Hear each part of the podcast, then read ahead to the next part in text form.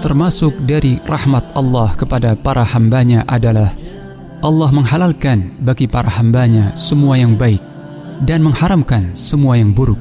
Kemudian syariat menjelaskan dengan rinci dan gamblang apa saja yang dihalalkan dan apa saja yang diharamkan bagi manusia. Akan tetapi, ada beberapa perkara yang tersamar hukumnya atau syubhat bagi kebanyakan manusia. Maka petunjuk Rasulullah sallallahu alaihi wasallam dalam hal ini adalah hendaknya kita meninggalkan perkara yang syubhat tersebut agar agama dan kehormatan kita selamat. Kemudian Nabi sallallahu alaihi wasallam juga memberi peringatan agar jangan sampai seorang muslim mendekati apa yang dilarang oleh Allah taala. Beliau juga menyebutkan bahwa rahasia kesolehan seseorang terdapat pada kesolehan hatinya. Abu Abdullah Nu'man bin Bashir radhiyallahu anhu berkata, saya mendengar Rasulullah sallallahu alaihi wasallam bersabda, "Innal halal bayyin wa innal haram bayyin." وبينهما مشتبهات لا يعلمهن كثير من الناس فمن اتقى الشبهات استبرأ لدينه وعرضه ومن وقع في الشبهات وقع في الحرام. كالراعي يرعى حول الحمى يوشك أن يرتع فيه.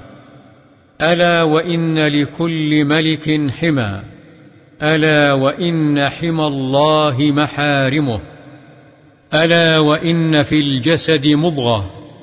إذا صلحت صلح الجسد كله وإذا فسدت فسد الجسد كله ألا وهي القلب Sesungguhnya yang halal itu jelas dan yang haram itu jelas. Di antara keduanya terdapat perkara-perkara syubhat atau samar-samar yang tidak diketahui oleh orang banyak. Barang siapa yang menghindari syubhat, maka dia telah menyelamatkan agama dan kehormatannya.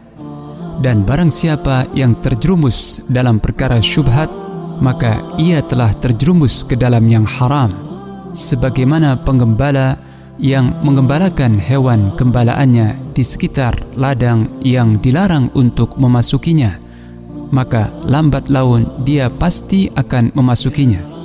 Ketahuilah bahwa setiap raja memiliki larangan dan larangan Allah adalah apa yang dia haramkan.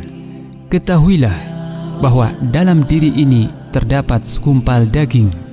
Jika dia baik, maka baiklah seluruh tubuh ini dan jika dia buruk, maka buruklah seluruh tubuh. Ketahuilah bahwa dia adalah hati.